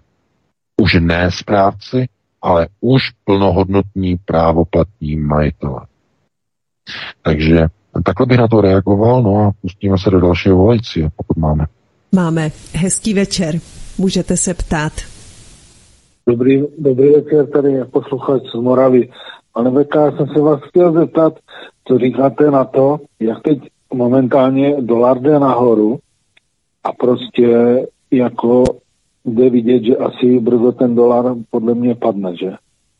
Takže chtěl bych vám poděkovat a Děkuji moc krát za odpověď. Děkujeme také. No, e, takto. To, co jde nahoru, je pozice, aby, pozor, aby jsme měli jasno, e, pojmy, dojmy. To, co jde nahoru, je pozice dolaru ve měnovém páru dolar-euro. Není to posilování dolaru z hlediska výkonu americké ekonomiky, která v těch problémech, v jakých se nakází. Eh, pozor, to je posilování dolaru vůči oslabujícímu euru, vůči měnovému páru. Rozumíme si, doufám, o co se jedná. To znamená, v rámci měnového páru dochází k prudkému oslabování eura v důsledku eh, ekonomického hroucení Eh, evropské ekonomiky, zavírání, zastavování podniků, nedostatek plynu, nedostatek ropy, obrovská inflace. Z tohoto důvodu klesá euro a e, v měnovém páru tedy dolar vyrovnal včera, myslím, po půlnoci jedna ku jedné, dneska už zase euro trošku malinko posílilo, ale je to zase pořád velice blízko jedna ku jedné. Tady je třeba se na to dívat tak, že Tohle není zásluha Spojených států, to je zásluha evropských politiků, kteří přivedli euro k úplnému dnu. A já se obávám, že to dno ještě nebylo dosaženo. To může jít ještě mnohem, mnohem níže. Bohužel je to způsobené vazalstvím představitelů Evropské unie vůči Spojeným státům. To znamená uvalení sankcí proti Rusku, sankcí, které Američanům nedělá, nedělá vůbec žádné problémy, ale ničí a likviduje to jako výstřel do plic, jak řekl dnes eh, Viktor Orbán, eh, celou evropskou ekonomiku. Celou, samozřejmě společně s eurem. To je zcela jednoznačné. No a tenhle ten vlek eh, ve vleku americké politiky, proč se nachází celá Evropa, no to je jednoduché, o tom konec konců hovořil Dugin, eh, že eh, celá Evropa, západní Evropa po roce 89 i ten zbytek té východní Evropy, který se připojil k západu, se nevymanil po druhé stové válce z vlivu Spojených států. To znamená, ten vliv pak z Amerikána je tak silný a ta síla ani nevychází z nějakého řekněme, ekonomického propojení mezi Evropou a Spojenými státy, ale čistě je to otázka korupce, skorumpování. To znamená, eh, ti, kteří jsou u moci, tak eh, jsou na výplatních listinách různých amerických neziskovek, jsou zváni na různá, eh, na různá školení, jsou na různé přednášky, do čela Eh, dočel ministerstev zahraničí jednotlivých vazalských států jsou eh, dosazováni mladíčci, kteří studovali na amerických a britských školách, že hm, různí Petříčkové a další, jenom ale, ale jsou to kádři vystudovaní na cizích jejich amerických školách. Jsou jejich, dělají pro ně. Rozumíte? No, nebo, nebo teď a ne, nejenom pan Petříček, teď tam je nový mladík, že mladíček taky studoval na zahraničních školách. Jak se jmenuje? Uh, no, ta figura, uh, Vítku, teď si nemůžu, zase mi vypadlo jeho jméno, minister zahraničí. Uh, Jan, jako náš? Hm. No. Jan Lipavský? Lipavský, ano, samozřejmě. Jo, jo. Takže rozumíte, to je na nejlepší příklad toho, jak to funguje.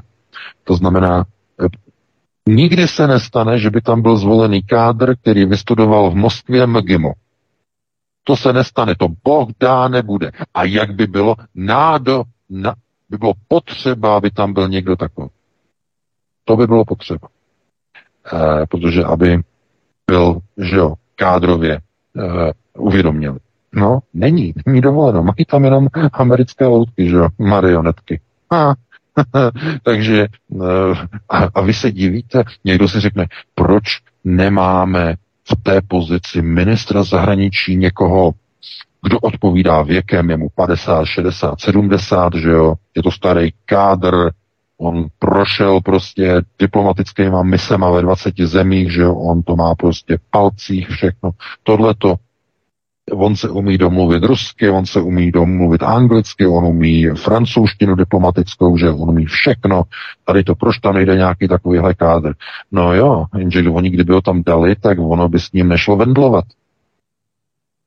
No, co myslíte, že potřebují američané? Vendlovací ministry aby se s nima dalo vendlovat. To znamená ohýbat je, různě manipulovat, chápete? Zvedne telefon, zavendlujou s ministrem. Hele, vyhlaš sankce proti tamhle tomu, proti Rusku. Eh, dobře, eh, Chápete? A myslíte si, že takhle nějaký eh, nějaký uh, ministr že jo, nějaký, že jo, diplomatický kádr, že jo, takzvaný kariérní kádr, který prostě 20-30 let má kariéru, eh, takže by sebou nechal prostě nějak jako vendlovat. No prostě ten by jim to složil. Ten by jim řekl, vy mi budete tady něco říkat, jak mi vrtat prostě do diplomacie, tak já vám to prostě složím.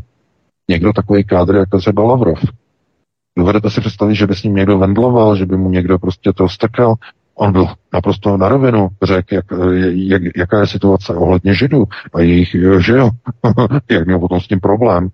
Pamatujete si na ten jeho výrok, jak tam kritizoval eh, židovský původ, tohleto a tady to. potom to musel, Putin to musel, že kvůli RŽK, to musel potom hasit a omlouvat se za Lavrova, Izraele a tak dále, a tak dále. To znamená, Kádři jsou nebezpeční. Pozor na to.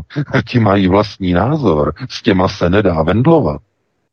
Na to je třeba myslet. Proto oni tam dávají malé, neskušené, že jo, e, různé, že jo, mlíko po bradě, ňu, ňu, ňu, ťu, ťu, ťu. To znamená, oni ho tam dají, on ničemu nerozumí. A protože ničemu nerozumí, on se nechá snadno vendlovat, rovná se ovládat, kontrolovat. Takže Takhle bych na to reagoval, no a pustíme se do dalšího volající. Hezký večer, jste ve vysílání. Dobrý večer, zdravím všechny, posluchač z Rakovníka. Já jsem se chtěl pana VK zeptat dvě otázky. Jak, jak hodnotí náštěvu izraelského prezidenta tady u nás v České republice? A otázka číslo dvě, co říká na prohlášení ministra zahraničních věcí Číny, kdy prohlásil, že se má Amerika stáhnout eh, okamžitě z Tajvanu, dostali dokonce nějaký ultimátum, jinak, že to budou řešit. To je všechno, zdravím vás a budu poslouchat. Děkujeme. No, jistě, no, tak obo, obojí by bylo s velkými přesahy, že na to bohužel nemáme čas, eh, návštěva prezidenta je bohužel přesně jak napsal Miroslav Dolejší, že už v 90. roce Eh, propojení eh, České republiky a Izraele. Hrozba. On psal tehdy v čase budoucím, že hrozí eh, mohutné propojení České republiky a že nově obnoveného jakoby státu, obnovení samozřejmě, o to se zasloužil Václav Havel a společně s dalšími ještě politiky o obnovení zednářských loží že v České republice. To byla jeho zásluha. A to propojení, protože že české země jsou pod egidou samozřejmě židů. To je, to je zjevné. To je zjevné. To je země především její. Že její. Na té, a především na té okultní rovině. Na okultní rovině. Na okultní rovině je opravdu, jsou země její. Konec konců zakladatelem je, že židovský obchodník, že Eh, to znamená Samuel, eh, kterému z jakýchsi bezpečnostních důvodů historici dali radši jméno Sámo, aby to nebylo tolik provokativní, že, ale české země byly, že obchodníkem Samuelem, je Moše Hav Samuel, Moše Hav Samuel, že židovský obchodník z Jeruzaléma. Takže to je zakladatel českých zemí. E, pozor na to. Takže to je jejich. Jejich. A e, bylo pěkné jako vidět a slyšet, eh, číst, že v 90. roce, že týdeník politika, informace Miroslava Dolejšího eh, o, vlastně o tom, co se vlastně chystá, no, tak jenom pouze varoval před tím, co, čemu nakonec došlo. Udělali si pro sebe celou republiku, že kontrolují ústavní soud, kontrolují všechny soudy, kontrolují politiku, kontrolují bankovnictví, úplně všechno. To znamená, udělali si pro sebe. Eh, kdykoliv se hlasuje eh, v Knesetu, že v České sněmovně o Izraeli, vždycky všichni hajlujou ruku pro, pro podporu Izraele. S výjimkou jednoho jediného člověka, s výjimkou šlechtice, že ten si to může dovolit. Ten si takové chucpe může dovolit, protože on je šlechtic pan Schwarzenberg, že? Jinak všichni pro, všichni pro jako jeden muž. Není dovoleno, aby někdo se zdržel, není dovoleno někdo, aby prostě hlasoval dokonce proti. Není dovoleno. Tím je to dané. To znamená, to je ten základ té konceptuální gramotnosti. Ten základ. To znamená, eh, návštěva vás nesmí překvapit. Návštěva prezidenta nesmí překvapit. Z Izraele. No, a co se týče toho čínského varování, no samozřejmě, tak Čína pouze kopíruje proces z Donbasu, že? To znamená, eh, američané mají plno práce s Ukrajinou, no a teď by měli ještě plno práce s Tajvanem a tam už by to prostě nedali, že? Protože ani nemají ropu, no, aby lodičky dojely, že jo, z Ameriky e, k Tajvanu. To znamená, e, všechno souvisí se vším. Myslíte si, že Saudové teď zlevní ropu, aby eh, mohli američané natankovat svoje, eh, svoje lodě a všechny svoje křižníky a všechny svoje letadla a tak dále, aby eh, měli na nějaké dobrodružství v Pacifiku? No, samozřejmě, že ne. Nebude dovoleno. Takže takhle třeba se na to dívat, že, eh, ta, že to, co se děje na jedné straně v jednom okamžiku, že na jedné straně e, planety, tak se kopíruje i do procesů na straně druhé. To znamená, je třeba sledovat jak Ukrajinu, tak i to, co se děje v Číně a kolo Tajvanu. Takže takhle e, bych na to reagoval, no a pustíme se do dalšího čekajícího na telefonu. Takže jestli tam někoho máme. Ano, máme. Příjemný večer, můžete se ptát. Dobrý večer, pane VK, tady je vás ze Švédska. Eh, zdravím eh, Helenku a Vítka a pana VK. A já bych se chtěla zeptat jenom, jestli Putin, anebo je Rusko, jede v, eh, v novém světovém řádu. Děkuji za odpověď. Na Děkujeme. No, já děkuji za dotaz. No tak samozřejmě, tak změna světového řádu do nové podoby, nového uskupení, které bude rozdělené na jednotlivá domínia, je součástí nového světového řádu.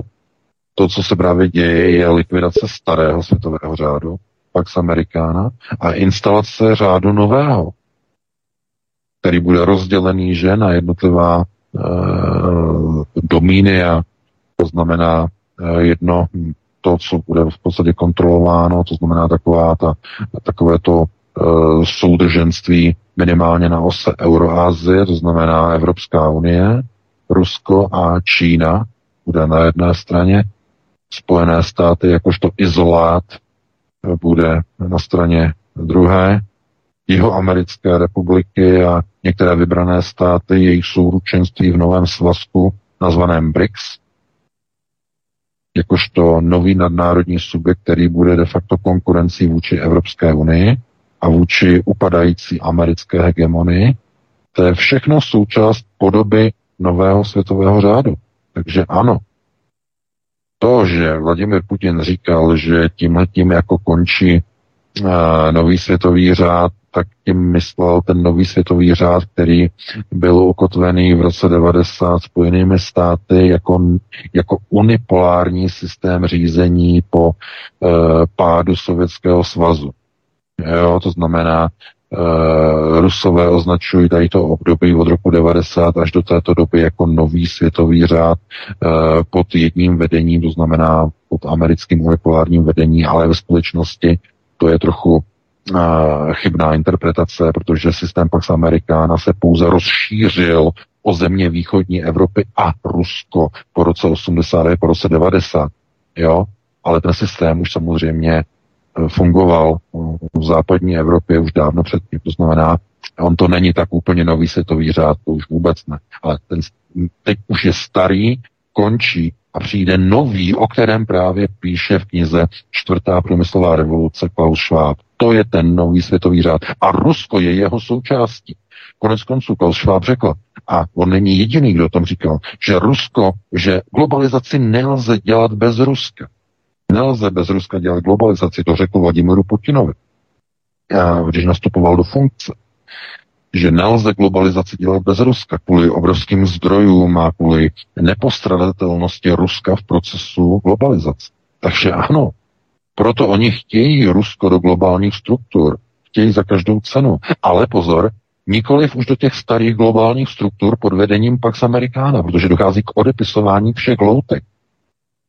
Draghi odepsat, odepisují Macrona, odepisují Šolce, odepisují všechny americké hochy, kteří sice v poslední době pochopili, že by měli přešajtrovat, že by měli prostě e, změnit prostě e, kolej, ale už je pozdě na to pro ně.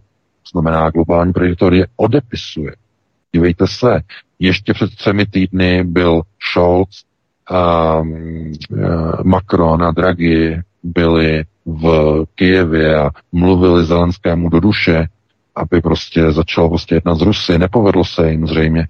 No a podívejte se a globální prediktor je nespokojen s jejich, s jejich výkonem v Kijevě a už je odepisuje. Už je odepisuje, už jdou pryč. Hlavně Boris Johnson ještě ve Velké Británii. A, a samozřejmě, a zapomíte, no, ale ten tam s nima nebyl, ten, ten naopak. To já vím, ale že taky ho odepisují. Ale jako, taky, no. tak rovněž, rovněž ho odepsali, rovněž ho odepsali v přímém přenosu. To znamená, že to je právě ta změna toho světového řádu a to máte přímo před očem, něco nevýdaného. No, když takhle bych na to reagoval, máme 21.52, ještě stihneme minimálně jednoho voleci. Příjemný večer, jste ve vysílání.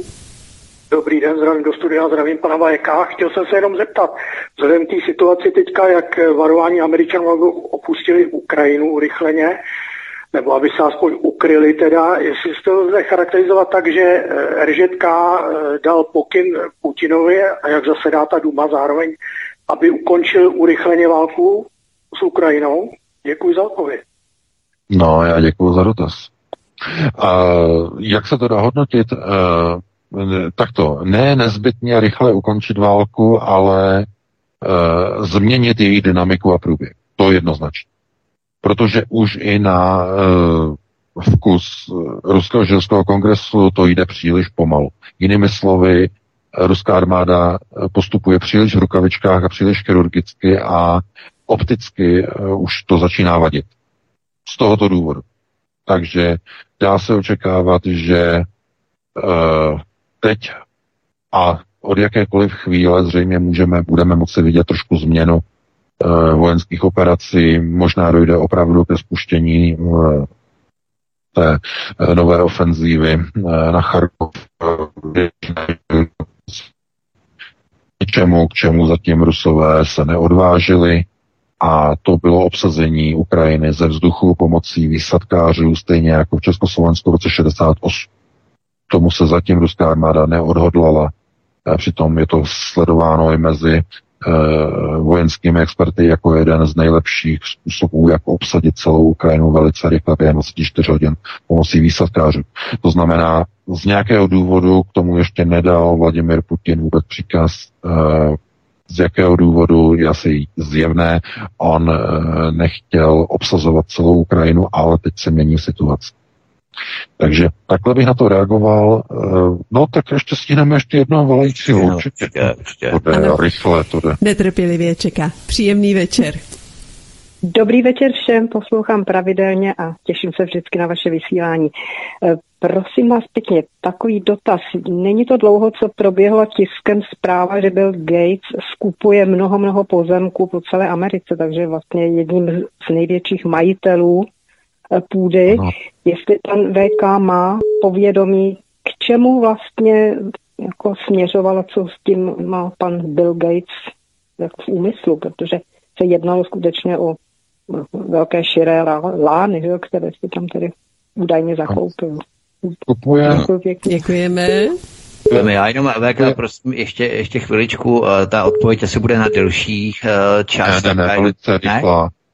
Tak já jsem chtěl vyzvat, aby nikdo nevolal, takže v pohodě. Je to velice jednoduché. Bill Gates chce zablokovat produkci zemědělských potravin ve Spojených státech. K tomu potřebuje provést ten samý proces, který probíhá právě v Holandsku. Skoupit a zablokovat veškerou půdu.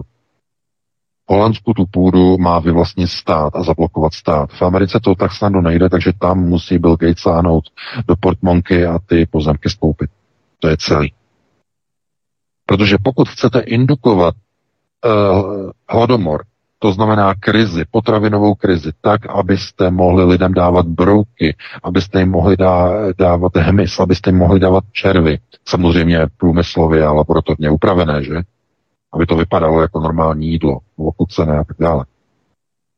Tak k tomu, abyste to mohli realizovat, tomu musíte ničím disponovat. Musíte obsadit všechny pozemky farmářů, musíte je vykoupit a na nich už se nic pěstovat nebude. To znamená vytvořit krizi. Nedostatek pozemků povede ke zvyšování cen těch zbývajících produktů z těch zbývajících pozemků. Lidé si je nebudou moci vytvořit, eh, teda, teda pořídit, protože budou velice drahé, bude málo pozemků.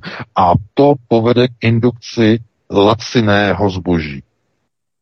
Lacině, eh, laciných kotlet, laciných eh, stejků, které budou lahodné, budou vypadat jako pravé stejky, ale ve skutečnosti to bude fake meat. To znamená falešné maso, vyrobené z cvrčku, z brouků za nula nula nic vyrobené a distribuované mezi lidi. Takhle se vytváří nový trh.